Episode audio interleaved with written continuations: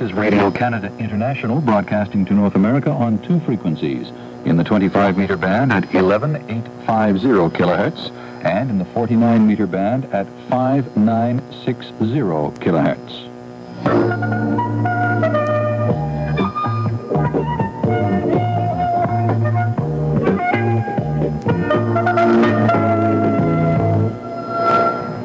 Sunday evening to you, everyone, and welcome now to this first of our four broadcasts to North America here on RCI's North American Service.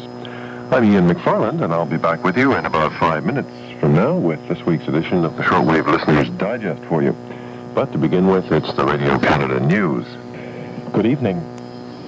The Canadian Minister of Energy has charged Premier René Lévesque of Quebec of abandoning the province's interests. Marc Lalonde made the statement in a closing speech to a meeting of the Quebec wing of the Liberal Party and called on delegates to spread the word that federalism can work. Yesterday, Prime Minister Trudeau addressed the meeting and offered to reopen negotiations with Quebec on the Canadian Constitution. Quebec is the only province which refused to sign a constitutional agreement reached between Ottawa and the other nine provinces. Shortly before Mr. Trudeau's offer, Mr. Lévesque told a meeting of his Parti Québécois that the battle over the Constitution would not be over until Quebec becomes independent. The PQ, which governs the French-speaking province, says it will make independence the platform for its next provincial election. The election has not been officially announced. Canada and the United States are said to be close to signing an agreement which would allow shipments of poisonous chemical wastes to resume across the border. A spokesman for the Canadian government says only a few details remain to be resolved before the Department of External Affairs is asked to draft a formal memorandum. Talks have been going on between Canadian and American environmental officials since the border was closed to such shipments last year. Washington closed the border to prevent Canada from shipping wastes banned in Canada to the United States for disposal. A Canadian railway era draws to a close this weekend as a 20% cutback in rail passenger service goes into effect. The Supercontinental from Winnipeg to Vancouver and the Atlantic Limited from Halifax to Montreal are on their last runs, and all runs scheduled for abandonment reach their final destinations by Wednesday. The cutbacks are designed to make more money available to buy new equipment for wa- railway lines in the Windsor-Quebec City corridor, the most populated area of Canada. The Federal Minister of Transport, Jean-Luc Pépin, has come under harsh criticism from railway users and both opposition parties in Parliament for reducing service without holding public hearings. The Legislative Assembly of the Northwest Territories has suspended its current sitting to protest against the federal-provincial agreement on the Constitution. The 22 members of the Assembly have voted to travel to Ottawa to lobby for the inclusion of a native rights clause in the new Constitution. They say dropping the clause, when the agreement was reached, stripped Canada's native people of their rights. The northern politicians plan to spend four days in Ottawa, where they hope to meet with Prime Minister Trudeau and the leaders of the opposition in Parliament. Officials in Washington say the man accused of trying to assassinate President Reagan tried to hang himself today, but was cut down by U.S. Marshals. A spokesman for the U.S. Department of Justice says John Hinckley Jr. made the attempt in a military prison. He has been taken to hospital at Fort Meade, Maryland, and is listed in satisfactory condition. Seven people in the United States and one in the Canadian province of British Columbia died in storms over the weekend which disabled ships, washed out beaches, and left hundreds of thousands without electricity. Six other people are reported missing. The storms affected the Atlantic and Pacific coasts, extending from California to British Columbia in the west and from Florida to Virginia. The U.S. Coast Guard says a tanker with 25,000 barrels of liquid asphalt ran aground off Hampton, Virginia, and a barge loaded with liquid fertilizer is adrift off, off Cape Hatteras in North Carolina. Another barge has been taken in tow after snapping its moorings off Virginia. Authorities are looking for two people missing from a boat off San Francisco and for three others from a boat off the coast of Oregon. A search for a fisherman in a canoe off North Carolina has been called off. Leaders of Solidarity Free Trade movement in the Polish region of Silesia are said to have asked their members to select candidates for local elections. Such a move could have profound political repercussions as it goes against existing electoral procedures under which the communist-controlled National Unity Front chooses all candidates for electoral office. That was news. Now a look at the Canadian weather. Rain, showers, or cloud are expected everywhere in the country, and snow flurries are forecast in parts of Alberta. Toronto will be the warmest major city in Canada with a forecast high of 14 degrees. That was news. I'm Greg Jangro.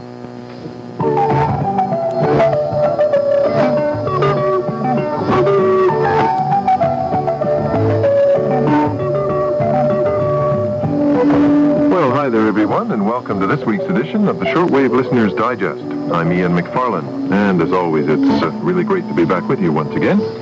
At the start this week, we're going to take a dip into the technical mailbag for an interesting question from Dean Murkich of Prospect, Pennsylvania in the USA.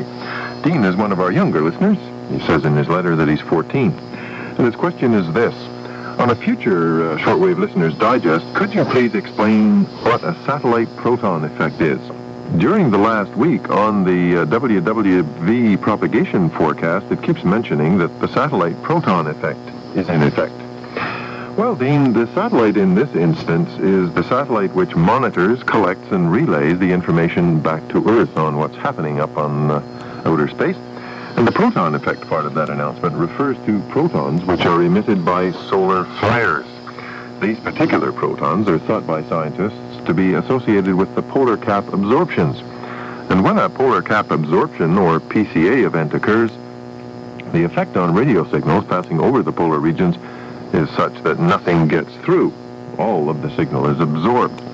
Quite often, the uh, solar flare which has caused the PCA event to occur in the first place may have actually died down, but the PCA itself continues for many days. When the energy in a given solar flare is high enough, the solar protons produced will be an indicator of an aurora. And this will in turn tell you that there will be a low-level auroral display, otherwise known as the aurora borealis or northern lights, or if it occurs at the South Pole, it would be the aurora australis, or southern lights. And what this will tell you is whether or not low-altitude absorption will occur on the transmission path. This sort of low-altitude auroral display is usually crimson in color. The higher altitude auroral displays, which are blue and green in color, are produced by solar electrons rather than protons.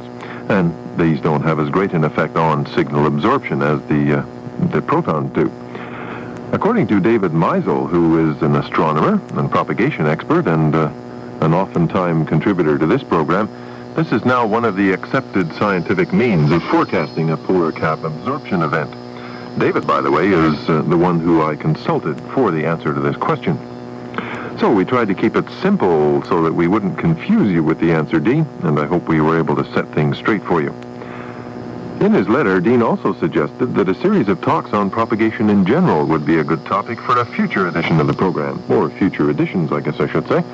Well, this is something we have in fact done on a number of occasions in the past, Dean, but I don't think that we've done it since the DX Digest program began, so we might just take you up on your suggestion in the not too far distant future. One of our British listeners, Arthur Schubert of London, England, whom I've had the pleasure of meeting a number of times at European DX Council conferences in Europe, wrote to us a while back to ask about single sideband transmissions.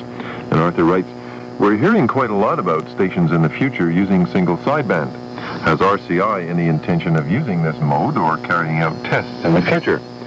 It means a transmitter alteration. It also means that the receiver manufacturers will have to incorporate a highly efficient BFO in all future shortwave receivers.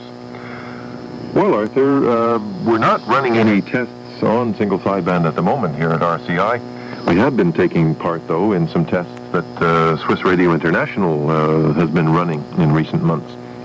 And uh, at this point, I'm not too sure just what the results of that uh, test was.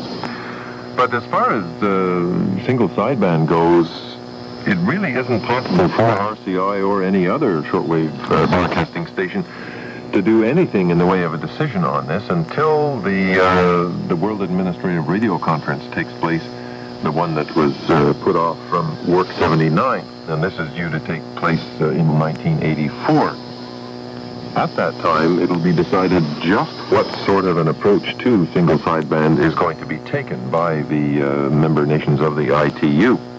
Because uh, until that is decided, there's not much anybody can do, because uh, along with that, there will probably be a decision on maximum transmitter power. And uh, if you recall the interviews that I did uh, some time ago with George Jackson, the former head of RCI's uh, engineering services, there is a fair likelihood that there will be a maximum power limit of about 250 kilowatts. But at this point, nothing is certain. So, uh, along with the decisions on single sideband will uh, be decisions on just what type of single sideband transmission will be used. Because uh, we have to keep in mind the fact that uh, receivers, in the majority of cases, especially in the third world, are not equipped to receive single sideband stations. So if we can go to some type of uh, single sideband transmission that uh, all these receivers are capable of coping with, then so much the better. It will uh, certainly uh, be a lot better and a lot easier on the listening audience until such time as the shortwave uh, manufacturers have time to catch up with new developments. But uh, we will be covering the uh, the upcoming WARC conference in some detail here on uh, the Shortwave Listeners Digest, and uh, no doubt this is one of the aspects of it that will be covered in those uh, in that series of interviews. So you can uh, keep that in mind for the future, and we will be uh, getting into that in the new year as we uh, approach the WARC conference. And that's all we have time for on the mailbag on this occasion. For the next few minutes now, we have some news from ANARC and the Handicapped Aid Program to pass along to you. And with that report, here's Jeff White. Thanks, Ian. Last week here on the SWL Digest, you mentioned David Monson's live coverage of the 1981 ANARC Convention on the Belgian radio's shortwave service. Well, in the October ANARC newsletter, you'll find a profile of David Monson, as well as information on how you can obtain a copy of David's LP record. You can get a copy of the October ANARC newsletter for 50 cents in North America, or three international reply coupons overseas, by writing to ANARC, 1500 Bunbury Drive. That's B-U-N-B-U-R-Y. Whittier, W-H-I-T-T-I-E-R, Whittier, California, 90601 USA. I'll repeat that address in a minute. Those of you who were at the 1981 ANARC Convention may remember meeting Jim Tedford, the representative from the Miami Valley DX Club, and Nan Hawthorne, one of the lady DXers present. Well, we've recently received word that Jim and Nan will be married on December 20th in Grand Rapids, Michigan. The two got to know each other through shortwave listening. They're both members of several ANARC clubs, as well as the Handicapped Aid Program. Our congratulations to Jim Tedford and Nan Hawthorne. We're pleased to report a lot of progress at the International DXers Club of San Diego.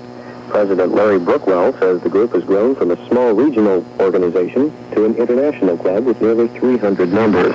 Its monthly bulletin focuses on technical articles and reviews of DX receivers and accessories. ANARC has two member clubs that concentrate exclusively on medium wave or AM DXing. The National Radio Club, NRC, and the International Radio Club of America, IRCA. IRCA has just elected a new president, Don Caskey of San Francisco, California, and a new secretary-treasurer, Rich Segalis, also of San Francisco. Many of our ANARC clubs hold regular local meetings in various parts of North America, and at least two of them have found a good way to kill two birds with one stone, so to speak. Both the American Shortwave Listeners Club and the Radio Communications Monitoring Association have combined club meetings and work sessions. That is to say that they collate their newsletters and prepare them for mailing at the club meetings. A combination of work and socializing. If you'd like to get a list of all ANARC clubs, including the ones that hold local meetings, send a self-addressed stamped envelope or two international reply coupons to ANARC, A-N-A-R-C. And here's the address once again. ANARC, 1500 Bunbury Drive, Whittier, California, 90601 USA. Now let's switch over to Ken Burgess for a look at happenings at the Handicapped Aid Program. Ruth Vollrath of Marshall, Missouri needs to know who is reading what magazine and for whom. If you're reading any material for a blind handicapped aid program member, contact Ruth Vollrath at 432 North Lyon Street, Marshall, Missouri, 65340 USA. HAP USA still needs receivers for its receiver loan program. If you have one no longer in use, please contact Ruth again, stating what price you're asking, if any. She'll contact you and let you know the details on how and to whom to ship the receiver. Her address once again, Ruth Vollrath, V-O-L-L-R-A-T-H, 432 North Lyon, L-Y-O-N, Street, Marshall, Missouri, 65340. On more or less the same subject, Jim Conrad in Waterloo, Iowa would like to hear from those who have information of interest that is blind, visually impaired, or for that matter, any other handicap at all. It will be printed in the HAP report of the ANARC newsletter if it's of general interest. Jim Conrad's address is 545 Kirkwood Avenue, Waterloo, Iowa, 50701. 545 K-I-R-K-W-O-O-D Avenue, Waterloo, Iowa, 50701. If you're a handicapped amateur radio operator or know of one, the twice weekly Disabled Operators Net is going strong on approximately 3575 kilohertz, plus or minus a few, depending on interference. Check it out Mondays and Thursdays at 1015 GMT. The net control usually is Lindsay Sykes, who operates club call sign VK3APU. Another net for disabled operators is the White Stickholders net, Thursdays at 800 GMT on 3600 kilohertz. This net originates from New Zealand. The proposals for a HAP HAMNet fell through previously, but HAP Australia is trying again, this time on 14290 kilohertz at 600 GMT Sundays. It's proposed to be held the first Sunday of each month. Robin Harwood will act as net control station for both previously mentioned nets. Well, thank you very much, Ken, and also to Jeff White. Those two uh, ham radio nets sound most interesting indeed. And while we're on the subject of HAP, I have a bit of a PS to add to Ken's report, and that is a new mailing address for the Canadian branch of HAP. And this is the address to use for general correspondence with CHAP. And it's different from the uh, one used for ordering HAP tapes, just in case anybody is going to be a bit confused. The new address for CHAP in general is Canadian Handicapped Aid Program, Post Office Box 3096, Station F, that's F for Frank, Scarborough, Ontario, Canada, and the uh, postal code is N1W3P5, P for Peter. That address again, Canadian Handicapped Aid Program, P.O. Box 3096, Station F for Frank, Scarborough, Ontario, Canada, postal code M1W3P for Peter 5. And another PS, just uh, for good measure, two weeks ago here on the Shortwave Listeners Digest, in his report from HAP in Europe, Jonathan Marks mentioned two new tapes which are available from HAP. The one which he played excerpts from was uh, New Year Nonsense from the Netherlands, a very humorous tape. And the other new tape, which he didn't have time to give you any details on, is called The Hitchhiker's Guide to DXing. And this is the series which is actually now running on Jonathan's Media Network program on Radio Netherlands. The fourth episode of the series was heard just a couple of weeks ago. Episodes one and two are now available on cassette tape through the Canadian and British branches of HAP at the addresses that Jonathan mentioned in his report two weeks ago. The price of the tape is also £2 sterling or $5 in Canadian or U.S. currency. And just to tantalize you a bit, here's a taste of this new tape for you.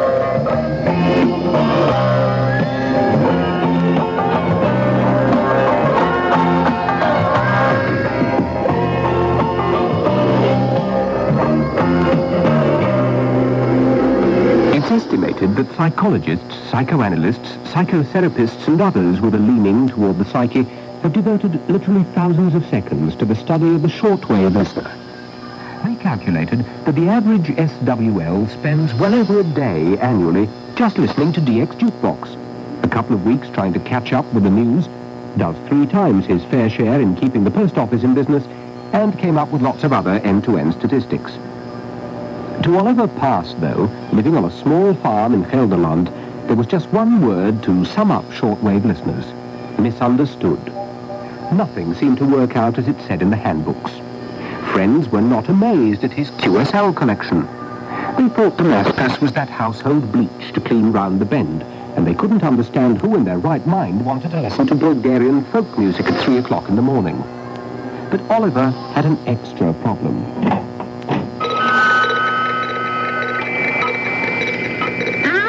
You are. I thought you were up here in the Radio Shack again. I'm turning into a DX widow here. Every time I talk to you, all I get is, hmm, yes, or hmm, no. Or if you're really in a good mood, can you verify that, dear? You haven't spoken to me since I made Christmas cards out of those pretty postcards you keep getting. But they were rare QSLs. They cost a fortune. Precisely. Oh, come on. Shortwave listening is the most exciting hobby you can have. Up here, you can tune into the world, picking up distant stations from places you could never afford to visit, writing to these people, and making hundreds of new friends all the time. And losing a couple of hundred around here. What a waste. And so it seemed. Until one day, when Radio Banana in the Caribbean announced the results of its X1X anniversary competition. Good evening, imperialists. Tonight we bring you a commentary entitled The Reactionary Bourgeois Imperialists Can Never Crush the Hegemonism of the Aggressive Revisionists to Counteract the Revolution. This is followed by a song for all geologists. But first, the winners of our essay contest. Well, if you're interested in the results of that Radio Banana contest, I'm afraid you're going to have to buy the tape. Sorry about that. Well, coming up next here on the Shortwave Listeners Digest is something you don't need to be a hitchhiker to take advantage of. A receiver is the only prerequisite. Joining us now is Glenn Hauser with this week's DX News. And who knows, it may even include some additional information on Radio Banana. Mitch Sams in Arkansas has been hearing Radio Nacional Angola on 5285, peaking around 2300 with a clandestine program in Portuguese sounding like Radio 17th of November.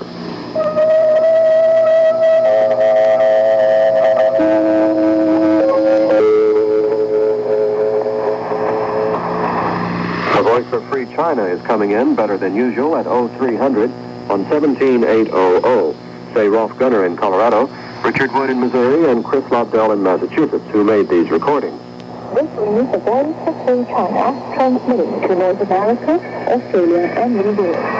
At the same time, I'm hearing a station on 23650, presumably two times 11825, but not parallel to Taiwan 17800.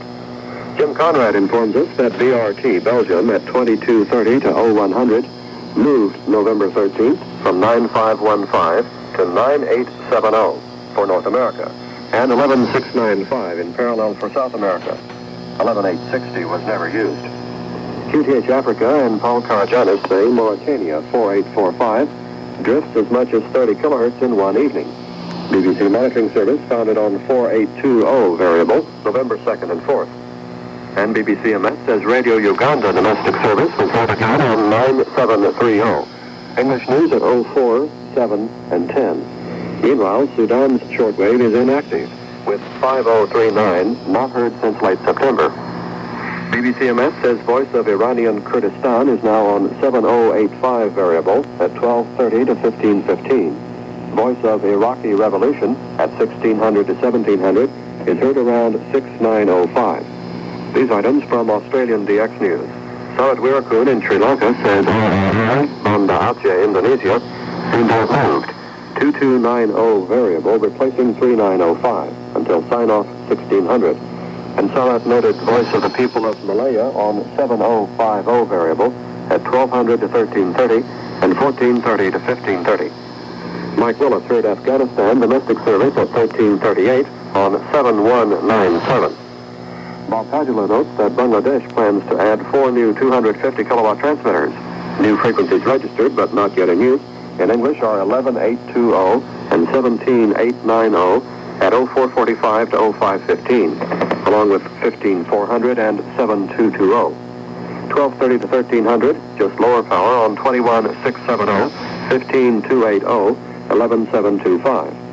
1815 to 1915, high power on 15150 and 15285, along with 11765, and 9540. Robert Jones and Alok Dasgupta say KTWR Guam is using three transmitters, not yet four. English now scheduled at midnight to midnight 30 on 17875 and 15265. Midnight 30 to 0130 on 17875. 0800 to 0930 on 11840. 0930 to 1000 on 9625. 1530 to 1600 on 9640. So the last repeat of DX listeners log on Friday is one hour later at 1545.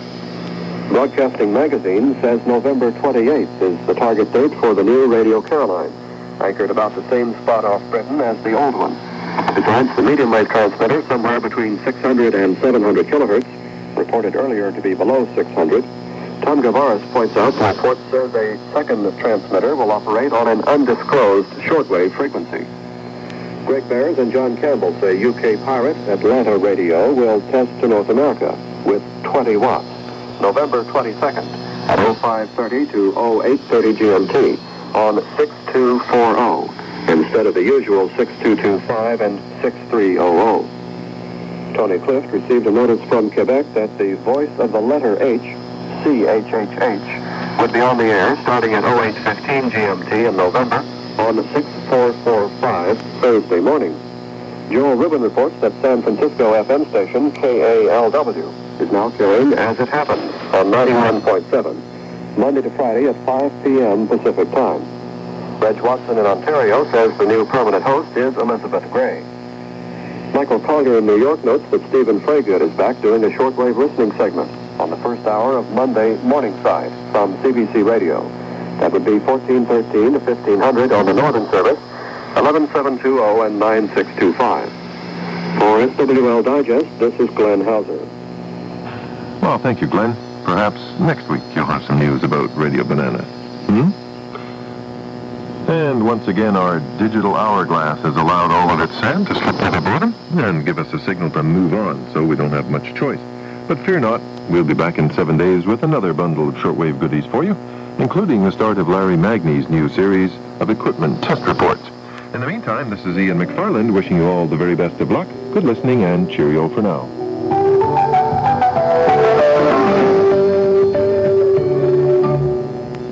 And so we conclude this transmission from Radio Canada International to North America in the 25 and 49 meter bands.